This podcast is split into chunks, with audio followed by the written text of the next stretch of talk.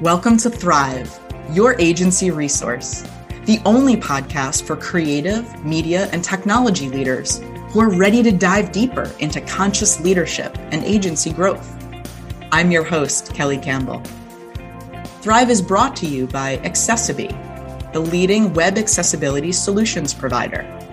Join thousands of agencies that are already incorporating web inclusivity into their service offerings Visit accessiBe.com today. So, welcome back to Thrive. Today, we're going to be talking about what it means to lead with self compassion and why that is so important for your entire agency. I'm joined by the always wonderful Massimo Backus, a team development and executive coach focused on compassionate leadership. We'll learn a little bit about what that means and he's also the host of the Leadership Mind podcast, which I'll be on soon. So look out on LinkedIn for a little note about that. Massimo, thank you so much for joining me. I am just based on before we hit record, I'm very excited to actually have this conversation with you today. Me too. Thank you for having me. And I'm I'm I'm always buzzing in conversations with you, Kelly. So in a good way. So I think uh, always love to level set these conversations, especially if it's kind of a new topic or a new theme um, that the audience may be a little unfamiliar with. So, what do we mean in terms of self compassion, uh, just for humans in general? And then, what is the context of that in terms of leadership? So, the work of self compassion uh, about 15, 20 years ago was something that, that emerged out of the work from Dr. Kristin Neff. And she's a professor at uh, UT Austin.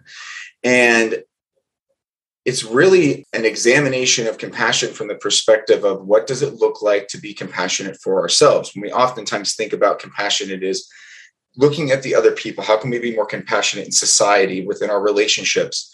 And the concept is about recognizing another person's suffering, which is essentially what empathy is, with the added step of and wanting to alleviate that suffering. So that's how compassion is defined.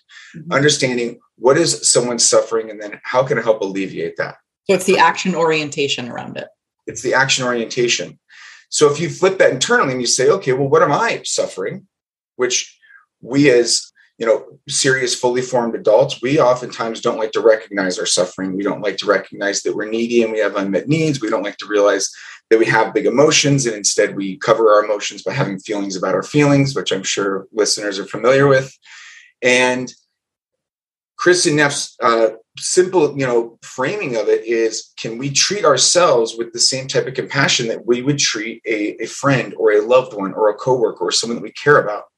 And how do we go about doing that? The research that her team and, and many other scholars have done over the last many years has continued to point to the tremendous benefits of self compassion. That not only does it help with just overall happiness and contentment in life, with flourishing, with resilience, with the ability to hold ourselves accountable and deal with the difficulties of life in a, in a productive way and not be you know defeated by hardships but to be able to be compassionate towards ourselves to create inner strength and forward movement so that we can actually work through that. Because as we all know life is a constellation of high highs and low lows and things in the middle. And there's a equanimity that occurs when we practice self-compassion that helps us not get dragged down into those deepest you know dark places in our low points.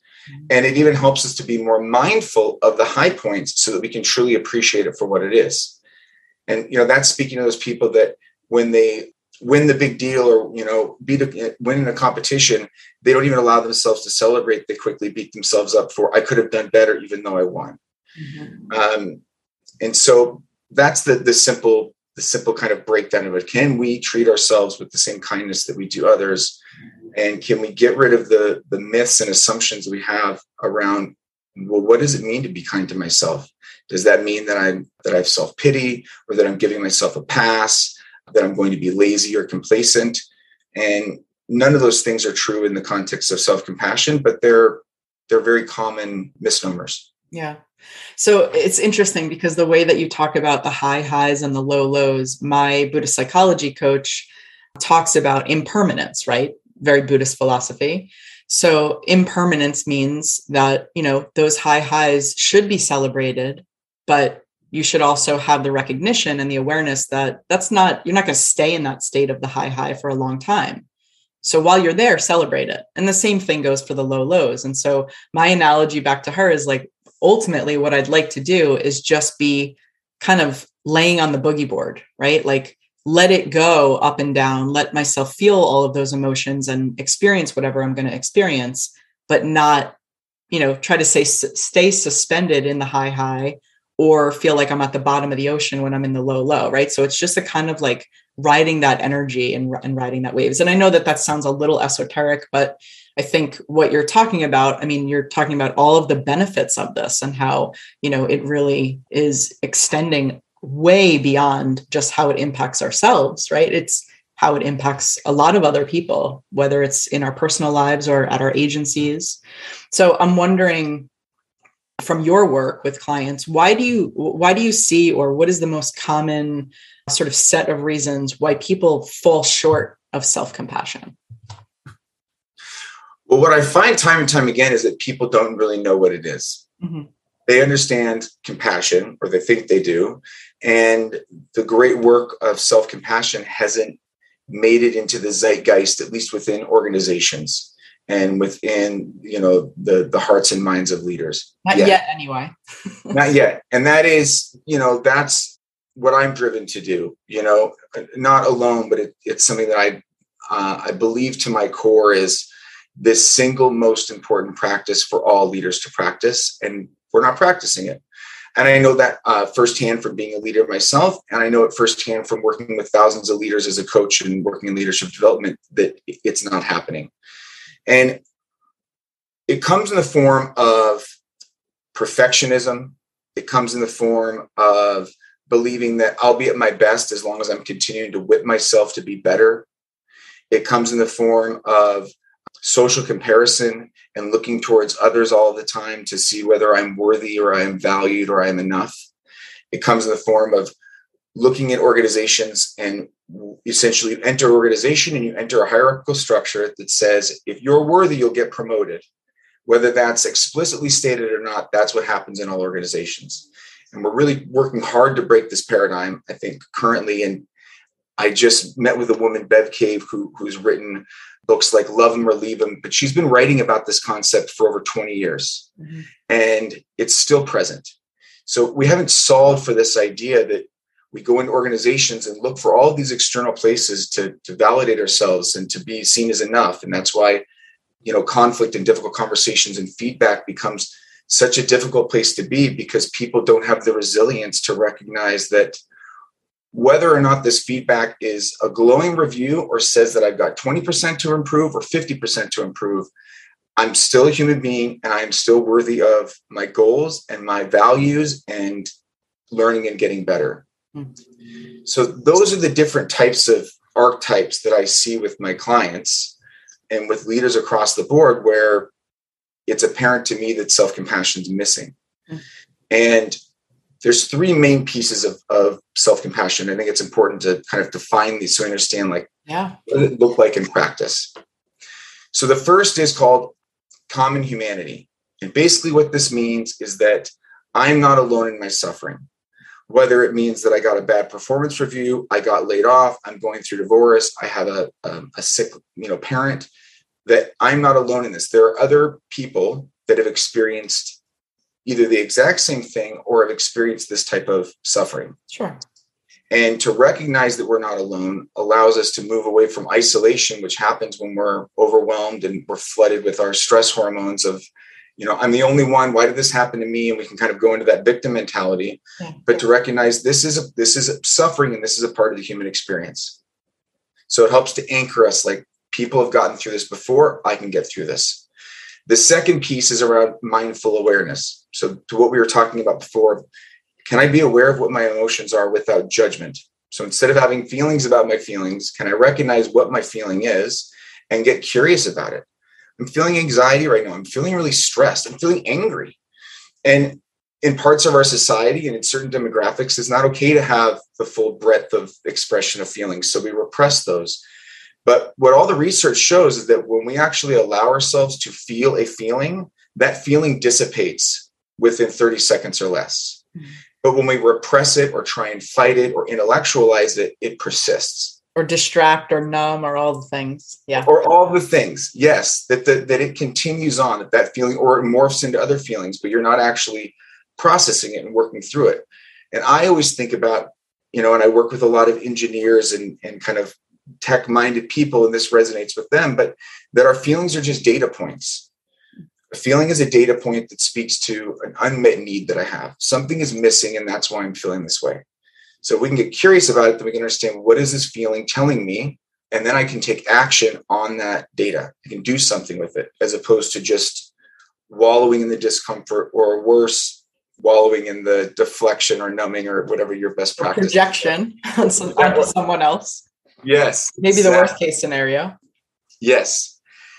And then the third piece of it is about self kindness. And that's the action oriented step of, okay, well, what can I do? Again, if, if compassion is recognizing suffering with the intent to alleviate it, how can I alleviate the suffering that I have? And in the smallest forms, it could be you might be feeling this way because you're hungry and you've been in meetings all day. So get something to eat or have a glass of water or go for a walk crack the window and get some fresh air in your office. You know, I realize we're all still in these Zoom meetings day in and day out, but it can be very, very small things, or it could be something bigger, which is around I need to have that difficult conversation. I need to set a boundary. I need to protect my time more vigorously. I need to do an audit of what are my values and am I living in accordance with my values because I, I seem to continue to fall into a place where there's a, a values clash.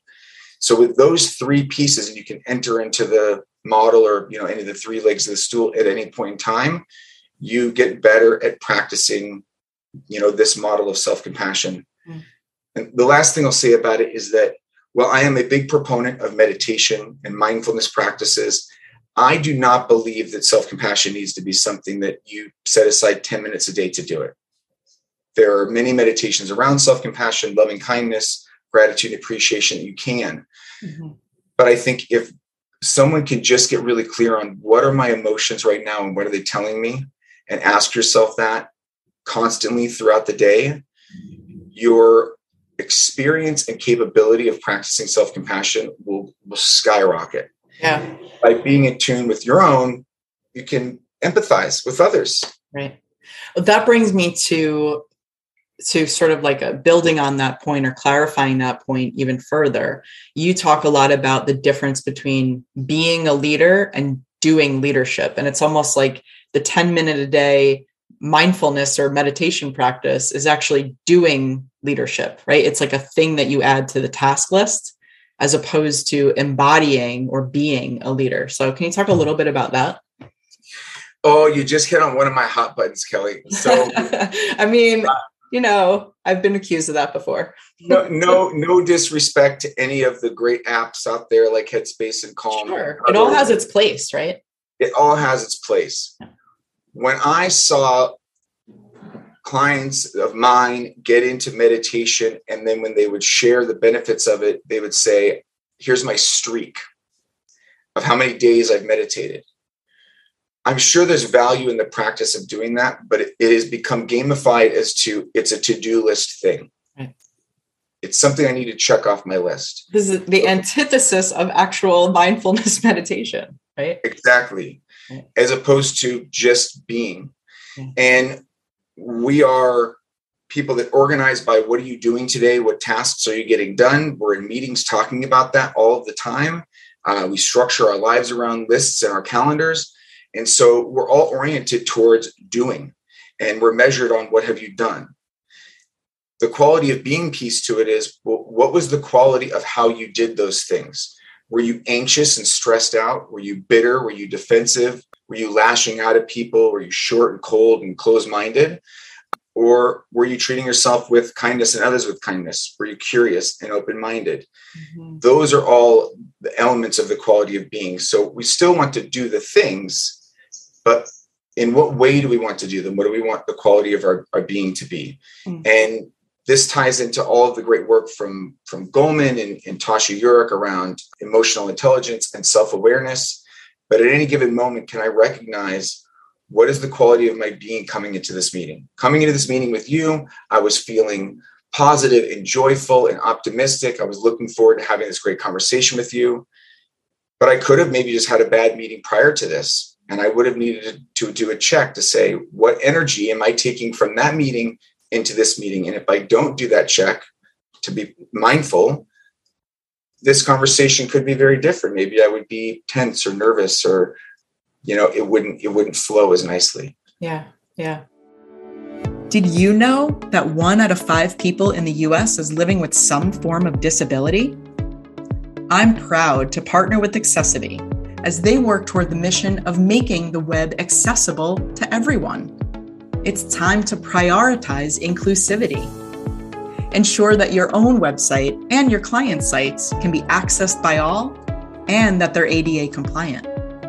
Head over to accessibility.com forward slash thrive to learn more about their agency partner program.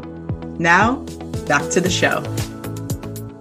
So, the, I mean, you just laid out so many of the, you know, how this could kind of go sideways, right? If you don't, if you don't do that little self check in. Um, so, what are the impacts of or, or the value in this as a practice? Because that's really what it is right? You're talking about being a leader is a the, the definition of that is really it's a practice. It's a daily almost i would say minute to minute practice. And that's how you develop more self-awareness more self-compassion all of that. But like what are the impacts on that of that beyond just ourselves right? Like what how could that if we're t- i mean obviously right now we're talking to you know creative media and technology agency leaders who have a tremendous amount of pressure on their shoulders. They're responsible for their teams. They've got to make sure their clients are happy. They're thinking about what is my impact or purpose in the world. How does this directly correlate to those the, the impacts beyond themselves so i think there's a, a big misunderstanding when it comes to the mindset that we take on when we become leaders. And we think, I'm a leader, but I need to remember to be humane. I need to remember to be compassionate. Mm-hmm. I need to remember what it's like to be a human. So we think about leaders being humans. And I want to flip the script on that. And I think it's we're all humans trying to be leaders. Mm-hmm. But the notion of, of leadership is a human made construct, mm-hmm. like the calendar, right? So we're, we're not born with these things or knowing how to handle all this.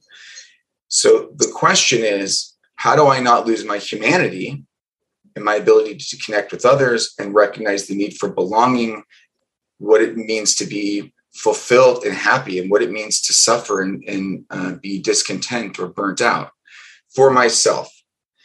So that increases my emotional fluency.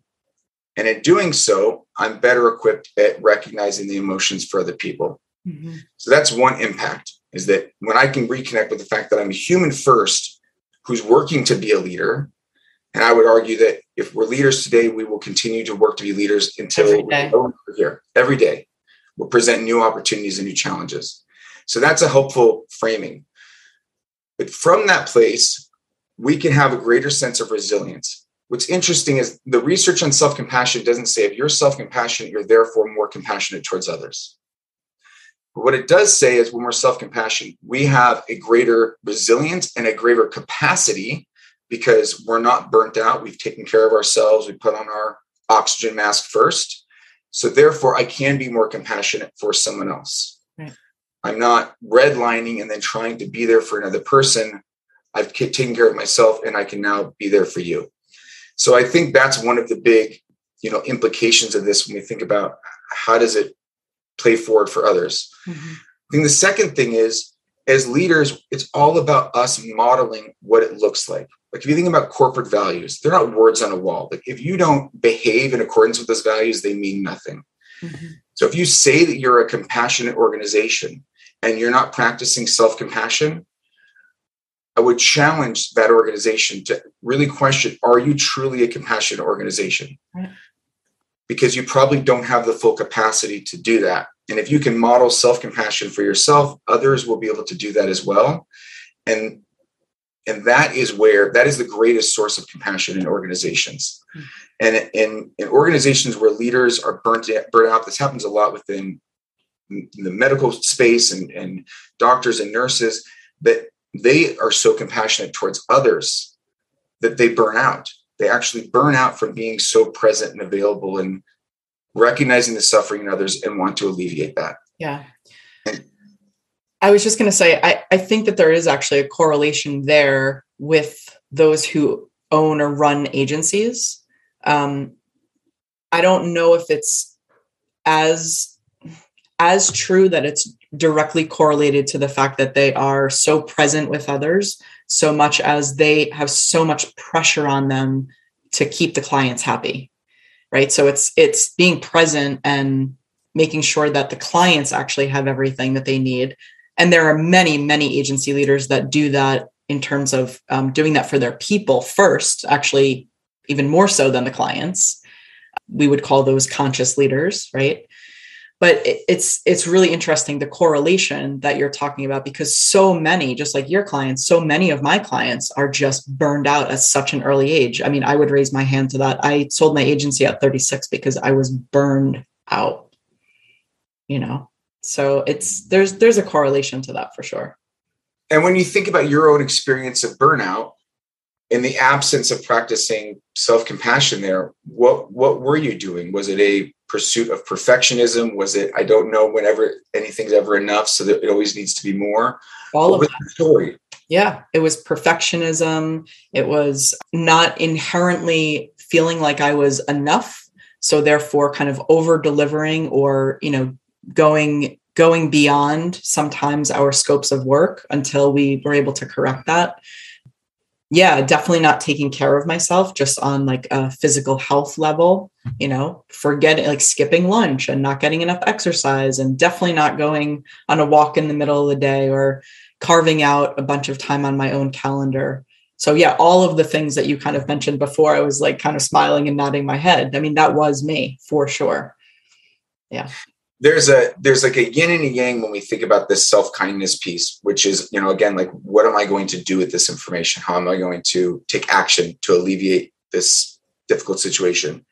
And one part of it is tender. It's you know imagine the friend that is the shoulder to cry on or the person that you go to to to you know vent and get help and and they can console you and they can assure you that hmm. you are a good person and you are doing great work and then there's the other friend that is like, I got your back. Like, I'm actually going to go and help you set up boundaries. And like, this this isn't working for you. They challenge you. Mm-hmm. And both of those exist within our own practice. And I think sometimes hear self-kindness and we think like, oh, it's all about just, you know, taking naps and going for walks and I'm not going to get anything done. Right. But sometimes it's looking at your calendar and saying, do I need to be in all of these meetings? Is this actually relevant? If I can carve out a 30 minutes to go for a walk in the middle of the day, how much space is that going to create for me to be a better leader for my team and for my clients? Mm-hmm. So is it is it not a disservice to my organization if I don't take that time? Yeah. yeah, you're trying to pour from an empty cup at that point, right? Yeah. Not not gonna help, not inspiring, not gonna work, you know? It's interesting too because when you talked about kind of the two different friends and the the kind of qualities of the, those two different friends what came up for me was the definition or my uh, one of the definitions of love um, that i've sort of subscribed to from one of my other coaches my shadow work coach. And she defines love as uh, the combination of support and challenge and so what you're talking about with those two friends is like, yeah, the supportive one who's going to say, no, no, no, you're, you're doing great. You know, everything's, everything's fine. And then the one who's like, okay, now what are we going to do? It's the action orientation. Right.